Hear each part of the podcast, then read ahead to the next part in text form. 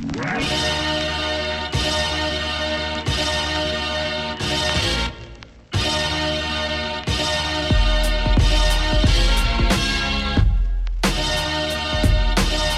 ladies and gentlemen, and welcome to another amazing episode of the Leadership Podcast, the podcast where we talk to people who are good at what they do to inspire leaders to get better. Folks, my name's Jared Hogue, and I'm joined with the one, the only, Roman. I'm married to Julianne, who is a Princess Johnson.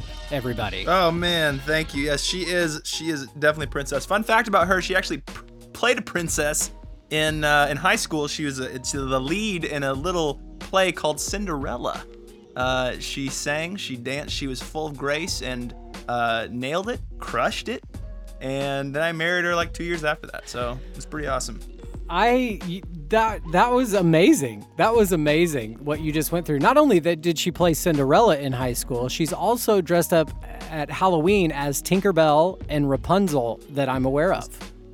She was actually not Rapunzel. That is false. I dressed up as uh, Flynn Rider, and uh, she dressed up. Wait, was she Rap- she what she was Rapunzel? You know what? Now that I'm talking it out, she definitely was. Okay, that's my bad. I was getting it confused with another Halloween when we went as uh, we went as Alice. She was Alice from Alice in Wonderland, Right. and I was Wolverine from X Men. Okay. uh, a wonderful couple. Yes. Uh, but that that uh, cinematic movie history couple doesn't get any better than Alice and Wolverine. And we're joined once again, everybody, with Landon Weiland. Thanks for joining us again, man. Hey yo! so excited to be on the podcast again. Landon, what what is your like? Uh, we'll go down in history as the best Halloween costume you've ever worn. Best Halloween costume I've ever worn. Actually, just really, really quick story here. Built one. Built one. Won uh, an incredible prize for it. A giant Really? pixie stick. I mean, it was the greatest prize you could ever win at eight years old. But it was a. It, it was about pixie ten feet tall. It was a SpongeBob costume made out of a cardboard box and a bed egg. Cr- I don't even know what those things are called. Those squishy things you put on beds. Anyone know what those are Egg called? crate. Egg crate. Egg crate foam. Egg crate foam. Yeah, it was great. PVC pipe. I didn't do any of it. My dad did it all, and I took all the credit. But it's great memories. So you were So the prize Sponge- was a giant pixie stick. Y- A box of giant pixie sticks. Oh. I thought you dressed up as a giant. That's pixie what I thought at first too, but he went as a giant SpongeBob. That makes more sense that that would win than a giant pixie stick. Because at first I thought he went as a giant pixie stick and won a, a someone dressed up as SpongeBob. But that'd be real Yeah, I was like, weird. Landon, the way you worded that story was extremely confusing, and Jared and I are both thrown for a loop. I, I hope it was entertaining at least. Oh man, what a great day it is for a podcast, everybody. We've got a great show for you. This is episode 68. Episode 68. Roman, we are quickly approaching 70, and then 100 will be right around the corner. You did. I would like to point out real quick that you just said uh, episode 68 uh, with the P. You said, and I thought that was funny. Yes. So I had to just call it out. Yes, folks, episode 68 of the Leadership Podcast. Uh, we've got a phenomenal interview for you. We had a, a, a- an author of a book on the last time with Frank Beeler talking about the myth of balance. And today we've got Rich Birch from Unseminary on the show talking about his latest book called Unreasonable Churches. And it's about 10 churches. It's basically a case study of 10 different churches that did unreasonable things and got unreasonable results in a great way. Um, 10 totally different churches. And Rich actually talks about how he kind of stayed away from like the big six, you know, like Life Church and Elevation, the amazing churches. We talk a lot about them here on the Leadership Podcast. But he didn't do a case study on those churches. He specifically chose churches that a lot of people hadn't heard of, but that were doing amazing things. Um, and it, the book is just laid out so so well. At the end of each chapter, there's questions for you and your team to discuss and action steps for you. It's very well put together. Um, and I think everybody should go pick up this book. You can pick it up at, at, at unreasonablechurches.com. You can pick it up at Amazon. It's a really, really great book. And uh, we're going to be talking to Rich about it here in just a moment. And he actually kind of riffs off the script, if you will, and talks about them, some things that actually never made it in the book. Um, it was some really interesting stuff. Uh, but before we get to the interview, Roman, how is it that we're able to do this podcast? Man, Jared, I'm so glad you asked that question, and I have an answer for you, and here it is. Uh, it's because we have a, a website. It's called creativesheep.org that funds this podcast. And what you can find there is if uh, if hey if you're on a creative team in a church or maybe uh, you you you're just the lead pastor and you're looking for some creative elements for your church, you can go to creativesheep.org and we've got a whole library of stuff you can choose from. Or if you need some custom work, hit us up there. Also, uh, if you want to find show notes to this podcast, mm. You can find the podcast show notes on that website as well, and like links to books and stuff we throw in there. So if you want to pick up a book that we mentioned on here, go to the show notes, click that link, and you can pick it up. Uh, but yeah, creativesheep.org. Check it out. It's the hotness. That's right, folks. Uh, this again, it's episode 68 of the Leadership Podcast. And here is our conversation with Rich Birch. Well, Rich, thanks so much for coming on the show today, man. It's an absolute honor to talk to you. Hey, Jared, I am looking forward to it. Uh, thank you for everything you do at Creative Sheep. Absolutely, man. So let's uh b- before we jump into the book that you've just written, uh let's mm-hmm. let's give everybody a little bit of background, like how you got where you are, what you're doing today, that sort of thing.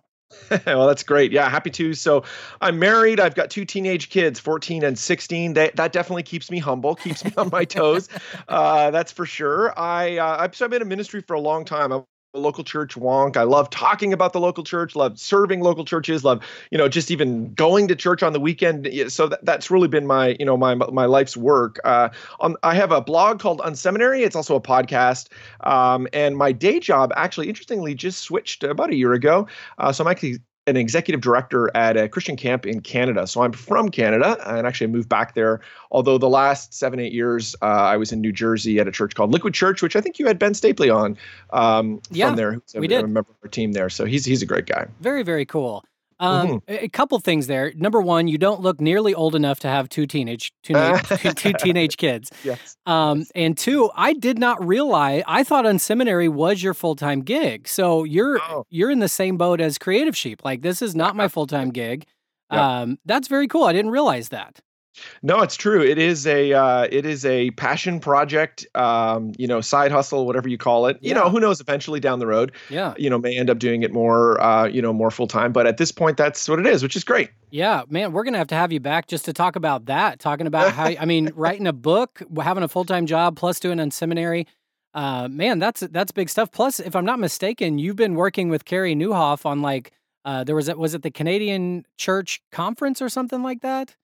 Yeah, yeah. So yeah, Carey's a, a, dear friend of mine. I was um, a part of. If you know his story, you know he uh, launched out about ten years ago. They um, kind of well more than that, fifteen years ago. They merged three churches together, and then ten years ago launched out kind of in their current um, iteration in called Connexus. And so I was there at that moment. Um, really helped them go from one location to two. And so he's he's a dear friend. So actually, when we moved back. Um, we're back at that church, and um, we're doing a conference, uh, or we did a conference in June, um, yeah, which was great, a lot of fun, called the Canadian Church Leaders Conference, which ironically was for Canadian church leaders. So it was, uh, uh, but you would be amazed how many people asked, uh, like how, how many people asked, who's this conference for? For? Well, it's called the Canadian Church Leaders Conference. So I, I think that tells you who it's for. Right. So, I uh, feel uh, like we funny. named so, it yeah, pretty aptly there. That's pretty. That's pretty amazing. We tried to. Um, so, so okay. Stuff. So you wrote this book, Unreasonable Churches, and folks, let me just encourage you right now: go pick up this book. Um, you can get it anywhere, and I'm sure Rich will tell you where the best place to go get it. But it's available. Um, I, I think I got my copy on Amazon. And it, mm-hmm. the book is put together so well. It's basically a bunch of case studies of churches who have done unreasonable things and by them doing these unreasonable things have seen unreasonable results through their unreasonable efforts. Um, and so just a mm. phenomenal book and I can't recommend it enough. And Rich, not only that, I love the way that you put together put it together. We were talking about this briefly before we started the conversation here in that every chapter ends uh, with some questions to ask yourself, to ask your team, as well as just some like walkaway points of what if you were to look at this like this? And I, and I love that. And we're going to dive into some of that here. Mm-hmm. But you know, one thing you set up, and and I'd love for you to throw out this statistic, is just in the intro, there's a big mm. problem that's mm-hmm. happening in the church. Mm-hmm. What is that? Yeah, well, thank you. Uh, you know, interestingly, there's this. A lot of times you'll hear the stat that 80% of all churches are plateaued or in decline, but actually it's a lot worse than that. 94% of all churches are losing ground against the growth of the communities they're in. So, so what that means is the you know only six percent of churches are growing faster than the than the communities they're in, or only six percent of churches are actually um, really gaining ground or, or making more impact uh, in their community. And so, so what I tried to do a couple years ago on the podcast is kind of behind the scenes. We don't really tell anybody we're doing this. Is I've gone out to really interview churches who are bucking that trend, who are that six percent, and and this book really is kind of pulls uh, ten of the stories together. We deliberately tried to tell kind of um, stories that were not from the kind of name brand churches. You know, there's like those six churches that we all talk about all the time. Um, and so what we tried to do is, um, you know, like I've had many people call compliment, they're like, wow, like I never heard of this church before, which makes me happy. Um, and so, you know, there's, there's a couple in there that you probably heard of before, but, um, but we've tried to tell stories that are just normal churches ultimately because of this. This is the reason why. So I really wrote this book for my own team. Um, you know, I I love talking to church leaders. Like I said earlier, I'm a church wonk. I could talk to church leaders all day long. Um, but but really, I found my team wasn't as much into that. They they they weren't uh, you know they weren't as interested in talking to other church leaders. And so what I wanted to do was really package up ten conversations um, and say, why don't we read through these together and then really use them as fodder for our church? Not to say, hey, we should be a church like that. Um, you know, not to say like we should do that, but maybe there's something in our midst that we should try, which has been the highest compliment as people have, you know, said like, oh, like I, you know, this has given me, you know, new faith to try something new in our church. So um, that's that's really what that statistic is all about. Man, that's amazing. And I love one of the things you said in the book is that this book hopefully will give you that permission to go try something new. I absolutely mm. love that.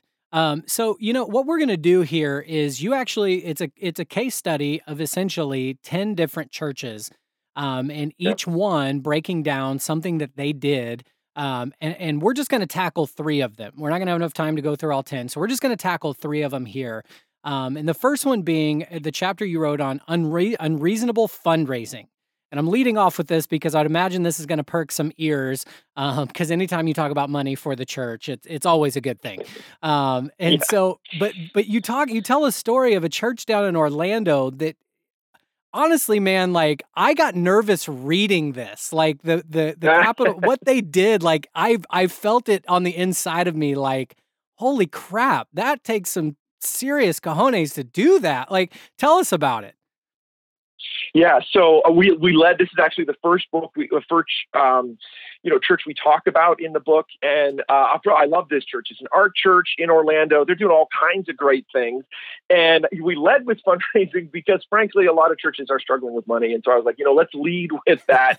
uh, you know, get that story out there to try to you know you know hook people in, and it's an amazing story, um, really for a couple reasons. First of all, they um, were a portable church that um, you know was was meeting. Uh, you know, like so many churches, uh, and they um, found themselves coming up against a financial, um, you know, need like so many churches have. The, the punchline, and then we can unpack it from there. The punchline is this church, um, they because of what was happening in their location, because they were needing to um, really um, do a great job with what they were doing, they uh, they needed to do really two fundraising campaigns in a very short period of time.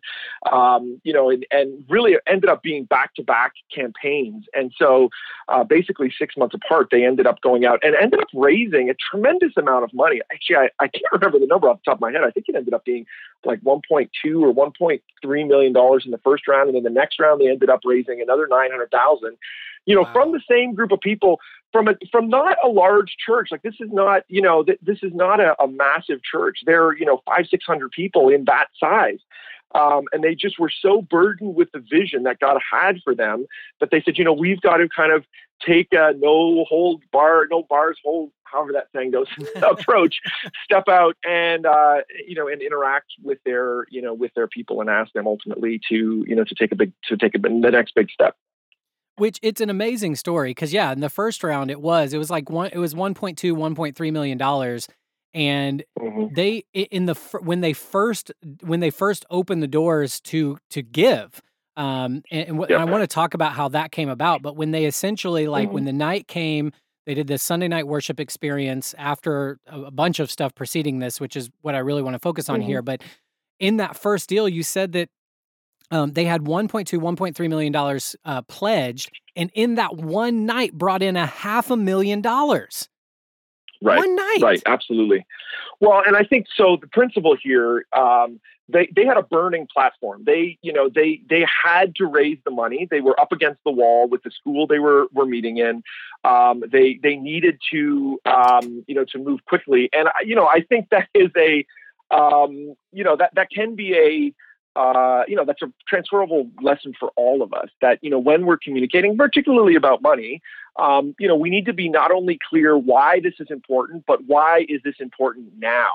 Um, because people are frankly willing to let the money sit in their bank accounts for as long as possible sure. uh, before they transfer it to your bank account and so, or your church's bank account. And so, um, you know, being clear with them, and, and they had, you know, they were really given the gift of like, gosh, if we don't raise this money, we're going to have to move out.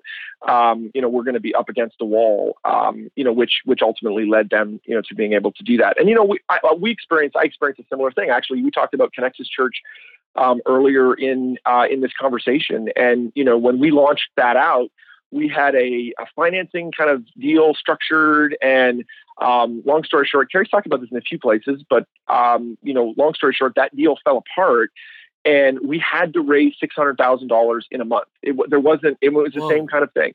If if we don't raise the $600000 we just won't exist anymore. Like it'll be we're done. You know it, we won't be able to move forward. And again the same principle at play. Uh, there's a burning platform there and you know the when when a compelling vision so the why when it connects with a, an urgent now a why now uh, you know that will motivate people. That will you know you know ultimately um, you know push people to to make a decision one way or another. Yeah for sure. And i love some of the principles you pulled out of this whole thing and you already talked about some of it but not being afraid to take on challenges. I love that you said that elevate life church was actually given the gift of essentially being kicked out of this school um, that, that yep. they had been meeting in and setting up, tearing down week after week. And then they're, they find out you got to go. Like it, it wasn't an mm-hmm. option. It wasn't like a God thing that God spoke to them and said, you need to go build a building, or that they had just grown to a point where they felt like, yeah, we need to go build a building right now. It truly mm-hmm. was, mm-hmm. this is the only option. Um, and they mm-hmm. were too concerned of leaving the community and that their church could fall apart if that if that if that was what it came to and so they went this route what i love about this story is the their approach to communicating this vision they didn't just get up on the weekends and hey we're going to build a building everybody give it wasn't that at all it was in fact mm-hmm. um, it was it was probably one of the um, i would say one of the less sexy ways of doing this um, mm-hmm. because i would mm-hmm. imagine that that, that that pastor as he's going through this I would imagine there were times that it felt like, man, is this even going to work? And so I'd love for you to explain their approach to selling this vision to their church. Yeah, absolutely. So uh, Tim and Mark, the two, so Pastor Tim's the lead guy, and then Mark's executive pastor there. Um, they met uh, over a six-week period. They met with 60 small groups, um, and ultimately ended up meeting with 600 people. Now, the the, the this an important principle to pull out here, and I actually I don't I didn't really get into this in into the I talked more about the logistics of how it happened. So basically, they they were doing two a night. They would double stack these, and wow. were out. Um, you know, they would end up going like to one group and then you know then they jump in the car and get to another group. Now i think there's the principle there there's a part of a principle there around you know to raise big resources it, it does take effort. It, it's not magical. It, it, mm. you have to get out in front of people. I think the other part of this too is people want to see whether um, you know, whether you're bought in as a leader. And when you break it down into small groups like that, a group of eight to 10 people, they really get a chance to eyeball the leaders and ask the questions that they want to ask and ultimately do what I like to call the sniff test.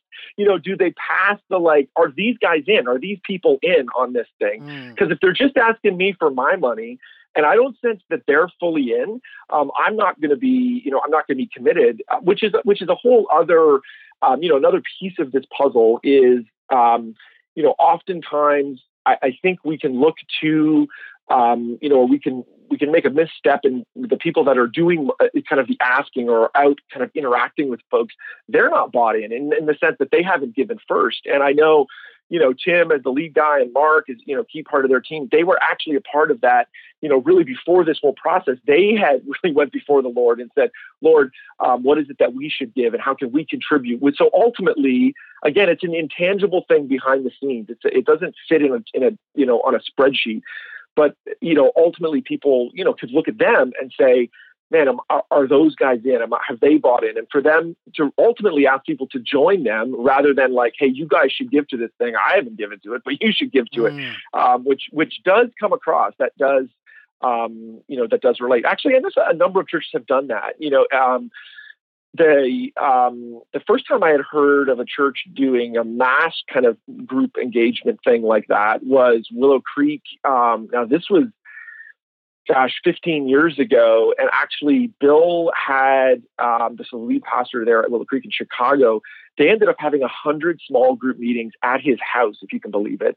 Um, and they paraded everyone through their house um, over about a 12 week period. So, and it was the same kind of thing. They ended up double stocking multiples on weekends, that kind of thing. And it was the same issue, you know, that he, he was like, listen, I've got to be able to look people in the eye and say like, hey, you should join us. There is no greater mission that we can give to than this, um, you know, at this moment. And so then ultimately, by the time you get to talk about it publicly, um, you know, they had already had so much interaction with people. They had so much, you know, kind of um, skin in the game that you know it, it became a, um, you know, it, it, God used all that to ultimately motivate people to give.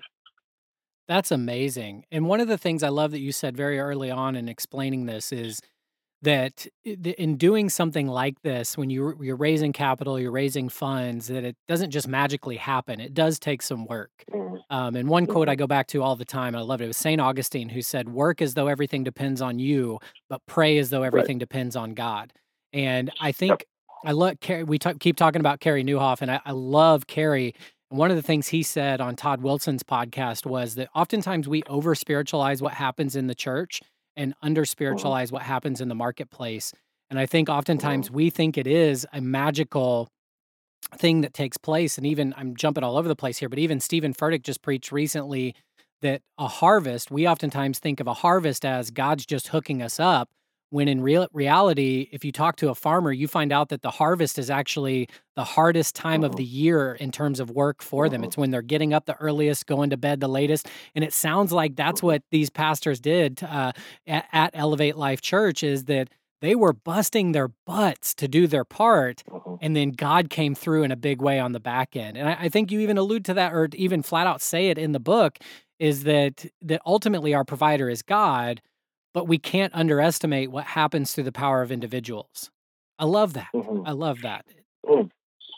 So, yeah, so and I think that's you know it's very true. I think there are uh, particularly when it comes well, I think a lot of things. That's kind of the, a bit of the punchline behind Unseminary that um, you know one of the it gets back to that ninety four percent thing. One of the things that has struck me over the years, having um, you know had a chance to really be on the inside of a lot of great churches you know there are there's a common desire to, to, in churches that are making an impact to really learn from each other and to say what are some best practices from other churches that we can apply here? Like there's a part of this that isn't rocket science. We all have the same mission. We all have the same vision. It's some you know some version of reach people and disciple them right? Mm-hmm, the question right. is how do we do that right? What how, what processes are we following ultimately to, to see that happen? And so um, you know, we want to ultimately provide resources that are you know, really on the on the how side of the equation to and hopefully develop some best practices and see churches really thrive.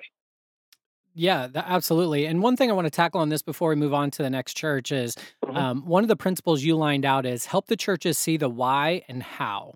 Um, and I'd really mm-hmm. like like for you, uh, if you don't mind, to help us understand that just because mm-hmm. I think these days there's so much talk of mission, vision, values, and mission statements, and make sure you stay focused on the why. And I agree with all of it, but I think there's so many different, if I can say it, buzzwords around all of this that it can start to mm-hmm. become a little bit convoluted. And so, for our young leaders out there listening, and even for myself, like when you say the why, help us understand that, but then additionally, the how, like, I feel like this is the simple way of putting like the mission, vision, and values thing right, right. here, but help right. us understand what right. you mean by that.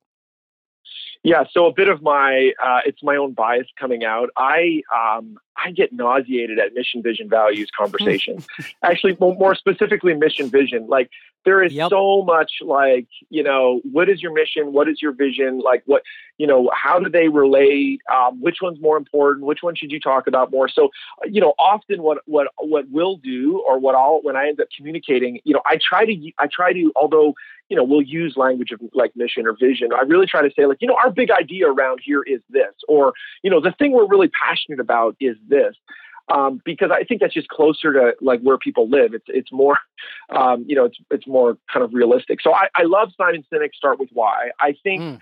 You know, the idea of when, particularly when you're raising money, I think you have to be clear that the, or, or step back, you can, you can um, get, they mix up in your head and you start confusing the big why. So why is it that we exist? What is it that we're, why are we doing what we're doing? So at, you know, the, at Liquid Church, the church I was at in New Jersey, you know, we talked about, you know, our why, our big idea. The thing that we're passionate about is saturating the state with the message of Jesus, with the gospel of Jesus. That that's the thing we're going to come back to time and time again. Why are we doing this? Because we want to saturate the state. We want to everywhere we go, we want to pour the gospel in. That that's really yeah. what we're about. Now, one of the problems when you get tactical around raising money is, um, or one of the risks is you don't actually you you mistake the fact that the tactic that you're picking, so building a building or um, you know launching new campuses or something like that, the tactic actually can become the why. So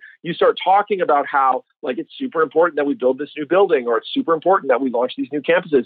And actually all those are are tools to get to the why. They're not the big why. Mm. So you know, it's it's like you'll see sometimes you'll see churches talk about, you know, when they talk about multi-site, they'll be like, "We're one church in many locations," and I'm like, "That's kind of a small vision. Like, you know, that's a that's a small why statement. Like, isn't shouldn't there be something more than just we want to do church in a bunch of different places? Isn't it about a mm-hmm. bigger idea?" And so that's what lended us ultimately to you know this idea of saturation, which kind of does hint towards our strategy, but doesn't it's it's not our strategy. And so then the other side of it the other risk uh, when particularly when you're raising money is you don't connect the dots on how the thing you're raising money for is ultimately driving the why. So um, how is it that building this new building in this case having excellent facilities that facilitate that you know that ultimately you know give, gave this church more um, seating room or you know was in a better location all of those things that you know they could actually ultimately keep uh, meeting because they weren't going to get kicked out of their facility.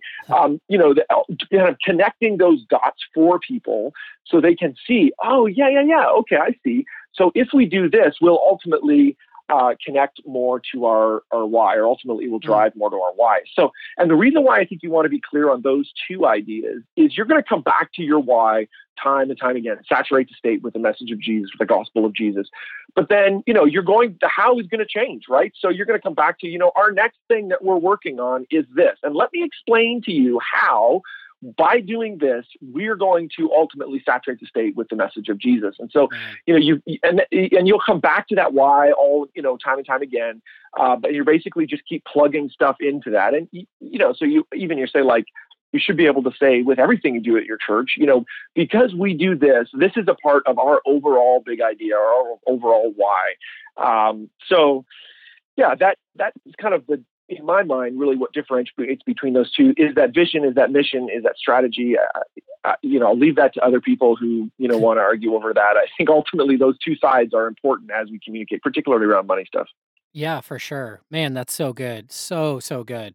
Love that, and I think especially for young leaders, stay focused on the why. This is something Carey Nieuwhof has said and preached and screamed, and it has made a tremendous impact on me. And that in the teams that I've been able to lead, you always stay focused on the why and then like rich is saying you the the how always comes back to the why. This is what we're going to do because it affects the why. I love that. Um, so let's let's jump to the next one here. Um, th- this this chapter really blew me away the unreasonable selflessness. Um, i love this because i think we're coming out of kind of a generation of pastors who didn't really want to work together.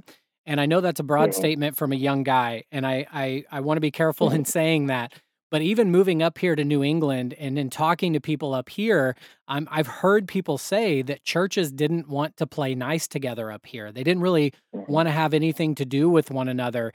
And it, this is actually a, the, a church, Rich, that you worked at that this happened. Mhm. And so I want, I'd love for you to tell this story. I this to me is still just an unbelievable, like almost unbelievable story. Yeah, so this is amazing. It, you know, there, there are a few times in your ministry career where you step back and, and you say, I, I'm pretty sure we just saw a miracle. Like we we just saw something happen that, um, you know, it, I understand the kind of the Old Testament, um, you know, instinct to say, let's get a pile of rocks and put them here and say God did something, uh, because it, it's clear, um, you know, and and so you know, the the kind of it's a hard story to compress, but the kind of big idea was um, actually I'll tell you the fun part that we you know we don't I didn't really dive too much in, into in the book. Um, so we we had a um, there's a guy by the name of Warren Bird who you should have on your show. He's a great guy. Um, who we had him come doing a uh, he was doing like a staff training thing at our church and at that point our church is a few thousand people we were just cresting over 2000 and so i asked him to come and say like hey can you help us understand as we get to this next level what are some things we should be thinking about? And at the end of that meeting uh, that was on a tuesday at the end of that meeting um, he said he just in passing he said you know i just released a new book on church mergers and you, you guys should take this book and as a gift and because you know someday some church is going to call you and so tim our lead guy was like oh thanks. You know and if you know you know probably experienced this. Even if you're a young leader you know you're in ministry for very long people just give you books all the time. It's like hey you should read this book. And so that book we went and took that book and, and warren's a dear friend so i can make fun of this. Took this book put it on the shelf uh, on the like at some point we'll read it shelf um, and didn't really think of, of it. So that's on a tuesday. Wednesday morning, we get a call from a literally the next day from an elder at a church called Mountainside Gospel Chapel. Um, Mountainside Gospel Chapel was a 191 year old church. Um, they uh, had had their best years, um, actually, two years after they opened their the facility they were in, in 1972. So they were. Um, they actually had kind of peaked at that point and had been involved in a really a long-term slide to the down to the point. So they were probably at their largest 400 people, and they by the time they had called us that day on that Wednesday, um, they were down to 29 folks. And uh, actually, that phone that phone call was. Hey, uh, would you ever be interested in talking about a merger? And so, if you, which you can believe it, I, I literally think the way I've I've read that is, I think God had such little faith in us that he was like, okay, I'm going to send Warren, the man of peace, and he's going to hand a book to you. And then the next day, I'm going to have this guy call so that you can't mistake it. So you can't like, like fumble this one. It'll be so obvious. And so actually, you know, the amazing thing that transpired is 33 days from that original phone call, which is ridiculous. 33 days from that original phone call, uh, Mountainside Gospel Chapel um, decided to give everything to us. We were a young church. We were like seven years old at that point. Here's this almost 200 year old church giving us all of their property, their manse, um, you know, the facility and all that, and, and, saying, hey, you know, here we want to give this to you to really reach the next generation. And the heroes of this story are Mount, the, the, the really the elders and the leaders from from Mountainside Gospel Chapel. Um, Greg Haig, Dr. Greg Haig, who is the, the lead pastor at the, the point there, um, you know, he's the hero of the story because they, you know, they would say, and, and they would say this, it, I, I keep using this in context and people, I'm not making fun of them. They would say they put fun in fundamentalists. They, they, um, you know, they were considered themselves a fundamentalist church. And, um, and, you know, Greg would say, um, and he has said this publicly. He's like, I, I just thought if I just kept preaching the word that people would come. Um, but I, I, realized we became out of step with the broader culture and we're, we're unable to reach this generation. And so they looked at us and said, hey, those guys are declaring the message. Those guys are passionate about reaching the next generation. And they're, you know, they, shocker, they open the Bible every week and talk about what it has to say. Mm. Um, yeah, I'm not so sure about the music. I'm not so sure about the lights. I'm not so sure about the camera. I'm not so sure, like, there's stuff here I'm not so sure about, but we can set that aside because we think they're, what they're doing is, is really an amazing thing. And so, and that's why I say they're my heroes because ultimately, I, you know, I hope when I get to that phase of my ministry that I'll have the humility to say, you know what, we just need to hand this thing off, like yeah. lock, stock, and barrel. Let let the next generation. So the kind of punchline from that is you know, within uh, within a year of opening its doors as a Liquid Church campus, it grew from that those 29 people. Uh, it grew up to over 800 folks. It became our fastest growing campus. Um, we baptized uh, the thousandth person that was ever baptized at Liquid Church was baptized there. Um, you know that you know they like the following Christmas they had you know close to 2,000 people at their Christmas Eve services. It is it's crazy. Like it just you know God d- did an amazing thing through that campus. Um, and there's a lot to talk about there. I could talk, that's a whole podcast interview. I could talk all day about what happened there. Uh, but it's pretty amazing. And again, the, the heroes of that story are um, you know, are the seniors who ultimately trusted, and and and we worked hard to try to, um, you know, do everything we could to honor them and to to go out of the way to to point to them and say, listen, what you're witnessing here, what you've witnessed here, is a move of God. These these folks, they, um, you know, they did an amazing thing, and actually, that ended up becoming um, Liquid actually ended up doing another one of those, which we could talk about another time, or we could talk about now. Um, there was another church that actually came to us and gave us their building. Um, totally different story, uh, but you know, in a in a similar vein. Wow. Man, we are gonna. You're gonna have to just like keep coming back on the show. Like, there's so much that we can talk about here. Um, I, holy cow, that's just incredible. Um, and I would imagine though, like these couple of stories, they're really inspiring, and someone out there listening may think like, yeah, that like we could do that. But I've also I've heard stories where they don't work out so well. Um, and, that these these church mergers they can definitely work, and Liquid Church is obviously a great case in point of that. But I, I think I, I what I what I what I hope people see is that like there's clearly a way to do it, um, and and go get Rich's book because he can walk you through some of that, and even Warren Bird's book then about church mergers. Um, yep, that's a really really great thing. And you know, one of the things, the principles in your in your book in, in this chapter in particular that kind of knocked my socks off was the statement because eh, I feel like you made some really really uh, bold statements in the book. Like one of them early on, the whole ninety four percent of churches are losing ground. Um, that's obviously a st- statistic, but you followed it up with that uh, too many churches are are too cowardly to go against the flow. That's a pretty bold statement, and I feel like one that you made in this chapter is that churches have a lifespan. Um, and that can be something that's really hard to hear because I think this is another area that we kind of over spiritualize what happens in the church and that we think, um, yeah, we're the church, the gates of hell won't prevail against us. And man, I totally agree with that. Um, the church, the gates of hell will not prevail against. However, oftentimes we become outdated and we're no longer reaching our culture and we kind of put things on cruise control and think the things that we've always been doing are always going to work. And that's where the problem lies and uh, man, I am just blown away by how um, the pastor of this church was willing to just come and say, you know what, we're not we're not doing it. I mean, his pride could have allowed him to drive that church straight into the ground, and for him right. to step up and say, you know what, you guys are clearly doing something right, and even though we may not fully agree with everything that you do, you're clearly doing something right. And I'm curious, did did the people, those 29 people or 29 families that were there, did they stick around once it switched over to Liquid Church? Yeah, so most of them did. Um, a part of what, uh, as as Dr. Haig, so he transitioned to like a different ministry role. In that transition time, he worked hard to ensure that everybody landed somewhere. Um, and there were folks like there were people. Uh, there was this a dear a guy Bob who was um, a great guy, uh, fantastic leader in the church, and and he flat out said he was like, I will not go to Liquid Church. I can't stand the drums. I can't stand the guitars. Like I I don't can't stand any of that stuff. But it, what they're doing is an amazing work, and I totally support it. And and I am excited for that. I'm excited, and it's and he actually so he he um, Bob, I I would think at the time of the vote, Bob was probably like he was 80s, 83, something like that.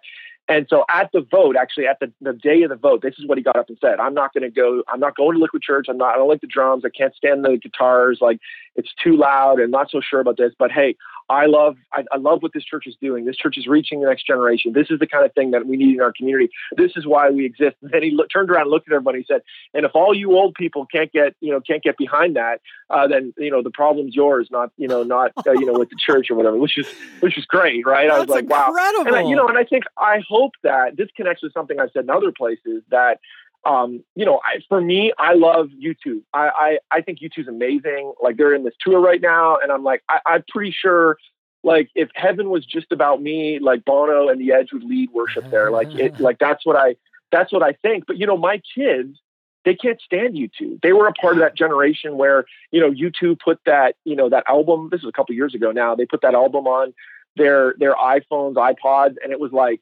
what is this junk? Get this off my I don't and they literally it was it was free, right? And they wouldn't even take it. There's a lesson there. The church is one generation away from complete obscurity. You know, we we are if we don't and and the problem with it is it's not leaders and i would say this even to young leaders it you know listen i'm a gen x leader. I was born in 1974 the lowest birth rate of the 20th century. So i um, you know I, I basically spent my whole career navigating between um, you know baby boomers and millennials. That's my whole life has been how do i you know deal with both, both of those people because we're so few gen x folks. But the you know the, the amazing thing even as a millennial leader as a young leader you got to be obsessed about the next generation. Like you, mm-hmm. you know, I, I, know everybody's like, oh, millennials this, millennials this, that. I'm like, listen, there was a brief moment in the sun when when that happened with Gen Xers, and that day's gone. Um, you know what? If if we just obsess about millennials, like the the punchline and all that is the next generation, currently called uh, Gen Z or Gen Z. Um, that generation is larger than millennials. Um, there are more people in that next generation than there are millennials, and we have to keep worrying about how to reach that next generation. And so we we have to come with an open hand and say, listen, the there's parts of this that'll probably annoy me. Um, and you know, I've said that that's a part of the shorthand I've said with worship leaders and you know and and you know creative folks. I'm like I'm like, listen, I'm a mid 40s leader. This should not be great for me. I, I, should be annoyed by this. It should get in under my skin because uh, we're trying to reach people in their 20s. We're trying to reach people in their 30s. Um, you know, we got to figure out how to do that because if we don't do that, you know, 20 years from now, the church will be, you know, in, in relative obscurity. Wow. And and as we kind of wrap up this section of the book, and I definitely want to get to one more before we end this conversation one of the things you said, one of the takeaway points that I think is so crucial that we we address here, you've kind of been alluding to it, but I love how you said it in the book is church mm-hmm. success is about faithfulness to the gospel, eh, to Christ, not butts in the seats. Man, talk about that mm-hmm. for just a second. Yes. Well, I think you know, so vibrant churches are they're what they're obsessed with is not building big churches. They're what they're obsessed with is getting people connected to Jesus. They, you know, the leaders in those organizations, they wake up in the morning thinking, how do we make Jesus famous? Not how do we get more people to show up this weekend?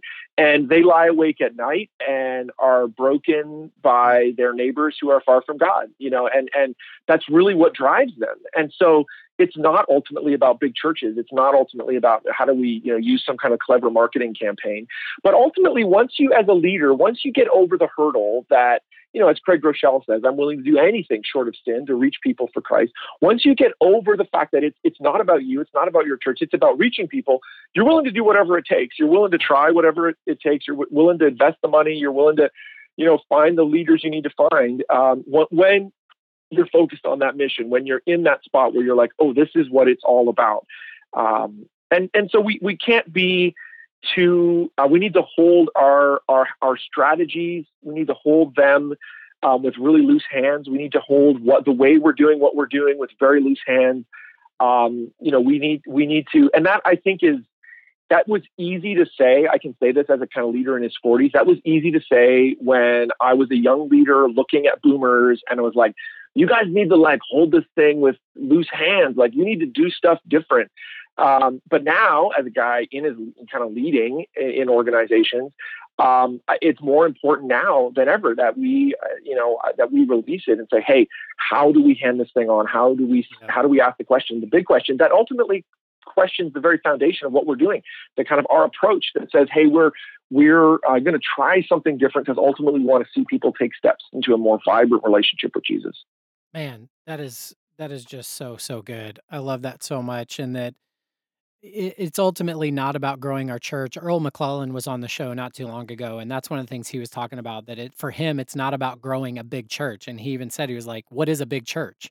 Too often we start right. comparing ourselves to Life Church or Elevation, the name brand churches you were referring to earlier, and we we compare ourselves to them rather than realizing that yeah they have big churches and life churches me- reaching 80 bajillion people every weekend or whatever it is but there's still a ton more people out there that aren't stepping their foot through a church and it's our job to go reach them. I love what you were saying right there that our job is to stay awake at night thinking like we've got to go reach the lost. That's what this is about. Uh, love that so much. So as we kind of uh, tackle this one last section before we before we end the show here the, this one is unreasonable connections and this is one of my favorite mm-hmm. churches um, is church of the highlands and mm-hmm. um, they're they are doing something with their small groups that i think is amazing um, and i'd love for you to mm-hmm. talk about it yeah, so Church of the Highlands. This is probably well, it is the biggest church I talk about in the book, and it's probably it breaks my rule of like that, you know those one of six churches that we uh, you know, that everybody talks about because everybody talks about Church of the Highlands. So, right. um, you know, it's it's not uh, it doesn't fit that. But I, the thing I wanted to talk about was exactly you know what we talked about here, which is you know the groups thing. So the interesting piece about them, they actually have so it's a big church. You know, you're talking high. 30,000, 30, you know, 839,000 um, people in, you know, that attend on Sundays. And they actually have more people attending groups than they do um, on Sunday morning, which is amazing. You know that that is. Um, you know, for anyone who's interested in, you know, everyone who's d- done group stuff, you know that that's very hard to do. And as churches get larger, um, you know, typically what happens, like a lot of churches are stuck somewhere at 30%. They, they'll talk about a bigger number than that. Again, I don't get into this in the book, but like when you get behind, like when you ask churches, like how many people attend, they'll be like, we have 78% of people. And then when you actually ask a few more follow up questions like, well, is that based on attendance or based on interest in groups, rosters, or is that, you know, what is that actual number? Well, you know, Church of the Highlands, I think, is in a class of their own. I, I haven't run into, um, you know, any church that has as a high a percentage as them. Now there are churches that claim higher, but these guys actually have that many showing up. So they talk about what's called the free market approach to to groups. And you know the, the idea with with free market groups is they have taken a very open approach to leadership. They you know it's almost as easy well it is basically this easy as, as saying um, you know how do we if you want to identify if you want to lead a group um, basically define what you want your group to be. Um, take a, a, a, short a short lesson, a short class. It's one hour long on basically how to get people into your group and how to you know lead a group. And then we're going to re- release you to lead that group, and we're going to send people in your your way. Now the the you know the amazing part about that, and and all the groups they're called a free market because they structure around different types of activities. So they they're not just all like um, you know they, they have a kind of an affinity structure to them. So they're you know they have a whole bunch of different approach you know different ways that are different types of groups out there. So they're not just like this is the group that meets in this area. There may be groups that are you know that maybe have like a sports focus to them, or there may be a group that are you know, are interested in, um, you know, are like a certain day of the week or have a, you know, a, a kind of a gathering of, um, you know, folks that are, are similar to you rather than just this is the group that meets in this area. So, you know, the part that's interesting here is I think all churches, again, if we're being honest, all churches struggle with the, the, the tension in groups, the principle to pull out from this, the tension in group between control and growth. You can have lots of control and you can have lots of growth. It's very hard to do both. Um, you, the the more you um, try to ratchet down and provide um, a high level of um, you know control, it, that just ultimately will stifle groups. And so what they've said is they said, you know what we want to do.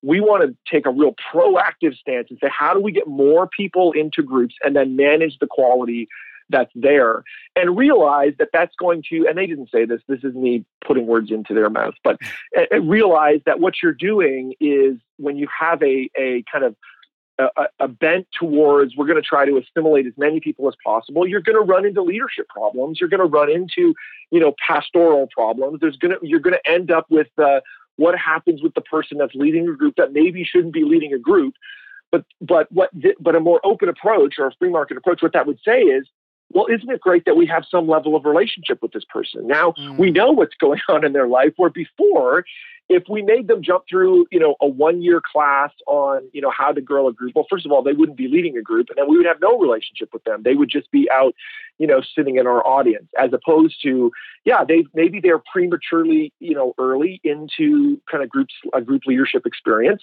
But um, the fact that they're in a group leadership experience means that we have a connection with them. We're getting in front of them. We have, you know, some level of relationship upon which we can walk, you know, across that. And so they, you know, they've taken a much more um, open approach, a free market approach to groups, which, you know, ultimately has has helped them, um, and you know, has has driven has been a big part of their, you know, kind of their growth driver at uh, at Church of the Highlands.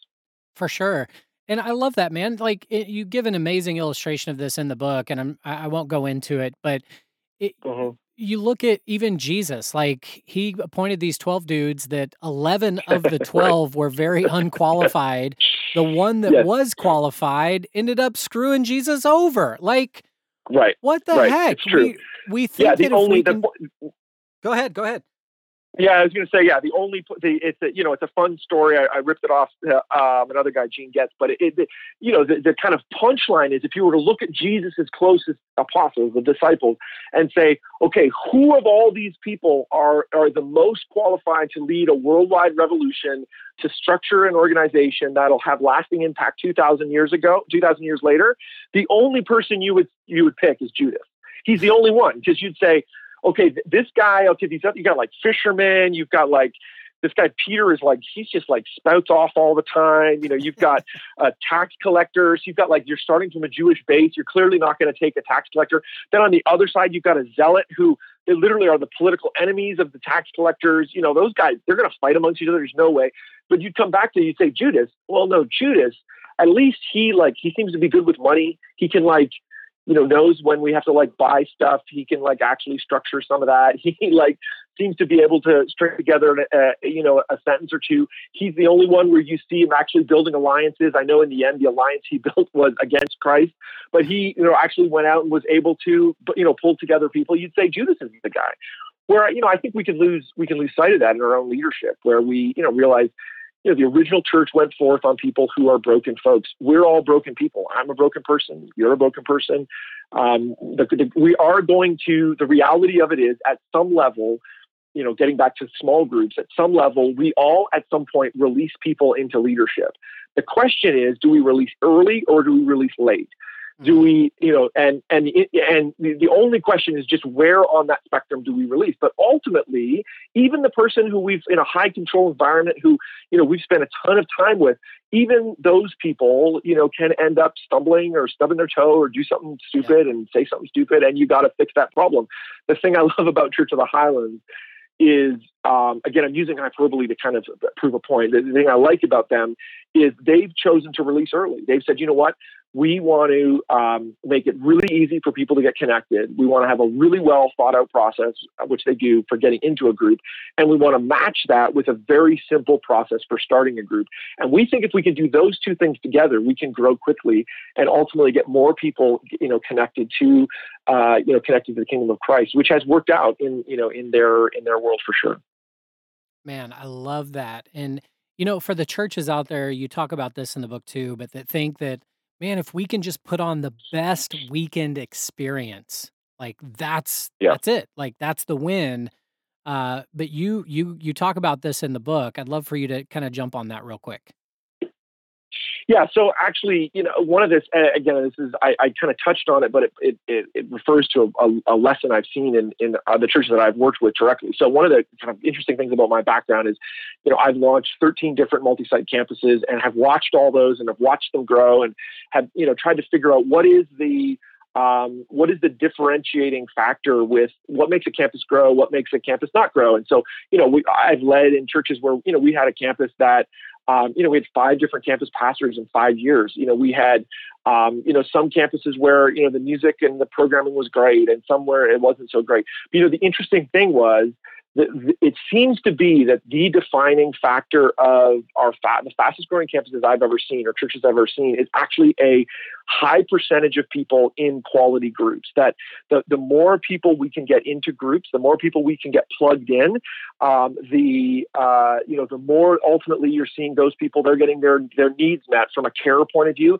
They feel more plugged in. They're more willing to invite their friends because it's their church. It's not something they go to. It's not some some show. And so so you know a, a, part of what i think a part of why you know the free market system behind church of the highlands a bit of the secret sauce of what's happening there is they've they've hit on this fact that you know at the end of the day getting people plugged into community it's not about a big show. It's not about and this is increasingly true you know like people can you, you know i were earlier you referenced a um, you know a Steven Furtick message. I listen to that exact message because he's in my podcast player, right? He's mm-hmm. I can get that teaching, right? I, I can listen to um, you know, I can call down great worship music. I've got Amazon Echo, literally just call out, I can play music from this church and it'll start playing, which is amazing. It's not about that.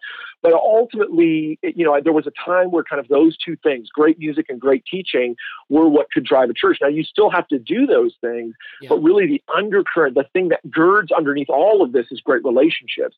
If we don't get people plugged into relationships, it doesn't, it just feels like they're going to a show. It doesn't feel like they're, um, you know, they're really plugging into a community. Does that make sense? Absolutely. It's so, so good. So, Rich, I know we're coming to the end of our time here. Um, and one question we like to ask all the leaders that come on the show is what is a misstep or a mistake you've made in your leadership? And how did you recover? Just simply because I, we talked about this a little bit before. I think oftentimes on podcasts and different things, it, it always seems up and to the right. Um, but we want to we want we want to make sure that our young leaders out there listening know that it's oftentimes through our failures that we learn the most, not through our successes. And so what's mm-hmm. what's something that's happened in your leadership journey that you would say, man, I blew it, I messed up, but this is how we recovered and this is how God is using it now? I can only use one thing. I can't, you know, there's so much. Um, you know, I, I, I were joking earlier. I was like, man, I, I've paid a lot of the stupid tax, uh, you know, in my ministry. Um, so I, yeah, there's so much. I, you know, there is one thing that I would say, um, like this is a, a, a, a problem, has been a problem in my ministry and really has continued. It started when I was in my 20s and it has echoed. It's been like a, it's been a hard lesson for me to learn. But I, you know, the value of the, the relationships with the people you work with and work for um, is so high. You know, the, the, um, like I cognitively understood, and I think most leaders cognitively understood that like the people you interact with, your you know whether it's your staff or your supervisor, like those relationships, like those are brothers and sisters in Christ, and we need to do everything we can to kind of forge strong relationships. But you know, when I was early in my career, I was like a hothead. You know, like I got it all figured out. Like, come on, we can reach more people. Let's let's do this and I stepped over some relationships that um, that and burned some relationships that you know really took me years to go back and be like, you know what, I need to we need to mend some some bridges here, and um, and those uh, you know that has has really stuck with me. And over time, now the interesting thing in that, you know, uh, over time, actually, those people where um, that's happened, where maybe I've I've misstepped relationally, I've either you know just ignored someone's you know um, advice or I've hurt them by something I've said or done. And ultimately, when when we've been able to go back and patch those up, those ultimately become, in the weirdest sort of way, those end up becoming some of the closest relationships. And so, wow. you know, and I I wish that there, I wish that was like a oh that's a problem from you know so long ago. Like that that that is in my that's that's a part of leadership. I think that's a part of um, you know, being in you know a place where you're making impact, there are times where um, it can get fuzzy in my own head around like what's more important, reaching people or the people we're working together, you know, to reach folks, and and I can blow over people um, and blow through people, um, and and you know, and I've got to learn to step back and say no like it, it's more important for me for us to slow down and to you know really care for the people that are we're on this you know path together. I have a there's a, good friend of mine, uh, Peter Goeski, who is planting a church in um, in Sarasota, Florida. I'm a coach with him or whatever. I'm on his overseers, and you know, he he said a really tender thing the other day. He said, you know, Rich, I, um, you know, I'm I, I realize that I'm just you know, I need to figure out how to continue to stitch these close relationships. Uh, how do I keep these relationships close? Uh, you know, for the long haul. That it's it's not just like how do we step through this, you know, over you know the next year, but how do we build a community of people who are um, you know, connected together and still friends years later doing, you know, ministry together. And, and, you know, being where I'm at now, again, I'm in that weird spot where I'm not like a young leader, but I'm not an old leader. I'm just a leader. Like I'm mm-hmm. mid 40s is kind of this weird middle ground. But I can say there are folks, and, you know, we've, talked about Carey. He's one of those guys who I have, you know, real close, fond relationship with. And, you know, we've, we've been through some stuff together. We've been through some fire together. And being on the other side of that, I can say, listen, I'd, I'd take a bullet for him, and and he's been the same on the other side. You know, he's so supportive and so encouraging. Um, but that doesn't happen when we take a short term view, right? That doesn't happen when you take like a, okay, what do we need to do now to kind of you know make the church happen, as opposed to you know the relationships that we have among us. They're more, they're really important, super important. Um, and so I think it's easy as a young leader to lose track of that. I know I've lost track of that in earlier in my in my ministry career, and um, you know I, I hope that you know you can. Uh, I hope that's encouraging to other folks. For sure, man. I know I can identify with that. Rich, I, I, can't thank you enough for coming on the show today. Thank you for writing this book. It is so so hey, helpful. No uh, and so, Rich, if anybody wants to get in touch with you, if they want to pick up the book, where are the best places to go about doing that? Yeah, so the book you can just pick up at unreasonablechurches.com. Um, that will take you to Amazon, uh, and Amazon really is the best place to you know to pick it up. So just unreasonablechurches.com, uh, or you can drop by on unseminary, unseminary.com. That has all my contact information, email, you know, all the social media stuff and all that. That that would be the best way to get in touch with me. Awesome, Rich. Thanks so much for coming on today. I, I can't wait to have you back. Thanks so much. Love what you're doing. Love Creative Sheep, and let me know if there's anything I can do to help you. Thank you so tremendously much for listening to this episode of the Leadership Podcast. If you would like to get in touch with us, maybe you want to send us, uh, uh, maybe you want to send us a note or send us a, a, comment. The note thing you couldn't do do by finding us online at creativesheep.org, but you could send us a tweet or a uh, Instagram post, uh, and we would love to hear from you. Maybe you got someone you'd love to hear on the podcast. You got a suggestion for a, a guest? Hit us up online, or as always, go to creativesheep.org you can check out the show notes for this episode right there. Uh, yeah, we'd love to talk to you. We'd love to get a conversation going, Jared. We would. That's there's nothing we would love more. That's that, that's absolutely right. And you know, uh, uh, Roman, someone could send us a note if they really wanted to. Uh, you could you could mail that uh, through the postal system to PO Box 470872, Tulsa, Oklahoma. Uh, I think it's 74147. I believe, and uh, you can please you, please send us mail. You sh- please, you really really should send us mail. Um, if you really wanted to drop a note. And as Roman said, I would like to extend a copious amount uh, of thank yous for listening to the show. Mm. We could not do this without you. We would not want to do this without you. And on our way out, uh, with this being the last episode for a while that Landon's going to be able to join us for, uh, Landon, we would like to get for you to give us your top three podcasts that you listen to. And you cannot say this one just because you're on the show, but uh, we need your top three podcasts that you're listening to right now. On your mark, get set, a go. On the spot, here we go. Um, Craig Groeschel's Leadership Podcast uh, is a must for me. Um, I'm probably going to butcher the name on this one, but you guys can probably back me up here. Uh, how how it was built?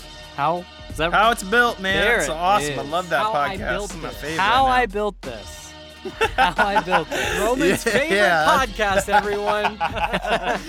That's what it is, man. That's so, how it's built. How it built it. So, how it built it. It's what it's called. How I built this. How I built this. It is yeah, so good. It is so good. That's my favorite podcast right now, too. What's your favorite episode of that podcast? Oh man, uh, I I love I I love Southwest. Mm. Um, I haven't listened to that one yet. Southwest Airlines was a great one. Whole Foods. Whole Foods was good. Yeah. Uh, Warby Parker's was amazing. What? Who is he? What did he do? So, Who's he? so sorry, folks. Since you're listening right now, let me fill you in. Basically, the premise of this podcast is that this guy from NPR named Guy Raz interviews these amazing people that have done amazing things. Um, so, like what we're, we're talking about is an interview with uh, Herb Kelleher, who uh, started Southwest Airlines.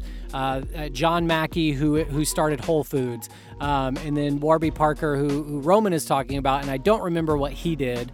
Um, Roman, fill us in on who that this is. is. this is hilarious because Warby Parker is not a person, and Oh. you're talking like he is a person. it's know who that two is. gentlemen that started a company called Warby Ah. Parker, uh, and uh, that, it's just fun to think of, of a guy named Warby. Dude, I would say the interview with uh, Troy Carter, who discovered Lady Gaga, is incredible. And then I don't remember the guy's name, but one of my favorite episodes so far is the dude that invented the Atari. Um, not only did he invent the Atari, he also invented Chuck E. Cheese, which is crazy. Weird combo of Yeah. things. Well, but it all started in his love of video games. That's where the whole thing came from. It was it's it's just amazing when you hear this guy's story. And in fact, what's so games. funny is how it became Chuck E. Cheese. He had gone to a costume convention to buy the the uh, um, the character. What what what's what am I trying to think of? The mascot. That's Chuck. it. The mascot. He thought he had bought a coyote, and it was going to be something like Coyote Pizza was going to be the name of this. And he brought it back, gave it to his guys, and they were working on it. And he came back to him and was like, "So how's how's the coyote?" And they were like, "What are you talking about?" And he's like, "The mascot." And they said, "Oh, you mean the rat?" He's like, "The rat? What's the rat?" It's amazing. You need to go. Hey. You need to go listen to this. I always wondered why that they would choose a rat for a pizza place mascot. totally by accident. So he hands it over to his marketing team, and they ended up coming up with Chuck E. Cheese because when he was like, his marketing department was like, nobody's gonna go to a pizza place where their mascot is a rat. I think this is because okay, so this guy he he has the capital and money to have a marketing team, Yeah. but he can't buy a new mascot costume.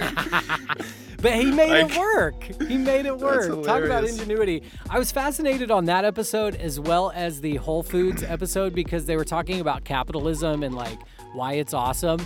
Um, and I, I was actually blown away that John Mackey was talking about how great capitalism is. But go check that podcast out. Sorry, we took a drastic tangent on that one. So, uh, Landon, you so so far the Craig Groeschel Leadership Podcast, how I built How this. it's built. It's how I built this. Um, and lastly, Well, first of all, I'm, I'm gonna throw in uh, the very first podcast actually on there is uh, is I absolutely am fascinated by it, but it's Spanx. Uh, how the company Spanx came about, incredible. Uh, so you gotta scroll all the way down. Very first one, so It's good. inappropriate, Landon. It's inappropriate for the leadership podcast. Well, I'm sorry. We we bring you into our home. We, we invite you onto our show, and you advertise Spanx. Okay, well, I'm gonna wrap it up with I'm going to have to say a genuine third one in the mix. It's got to be the Creative Sheep podcast because I've listened to every single episode and I can't say that about any other podcast. So it's got to be in the top three. I wish you would call it by its proper name, which is the Leadership Podcast. I apologize. did you, Roman? Did you just call it the Leadership Podcast? no, I said Leadership. Oh, I, I did. I thought you called it by the wrong name too, and I'm like, it's your podcast. just just go to creativesheep.org uh, and listen to the Leadership podcast. There we go. Hey, appreciate it, man. Thanks again for stopping by, Landon. Thank you, Roman. Thank you, everybody over at Creative Sheep, uh, which would include myself. That's a ridiculous thank you.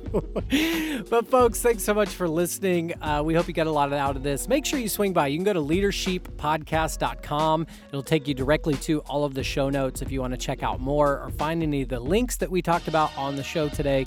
Uh, we'd be happy for you to do that. Until next time. Uh, folks, make sure you, you hit subscribe. Uh, we've got a, a tremendous mini series coming up on church planting. The next three episodes, in fact, are specifically about planting churches. Um, I would encourage you to stick around for those, they are incredible. So, folks, we hope that our conversation today has inspired you to get better on your leadership journey. And until next time, I'm Jared, this is Roman, and Landon Stop by. Peace out. Bye.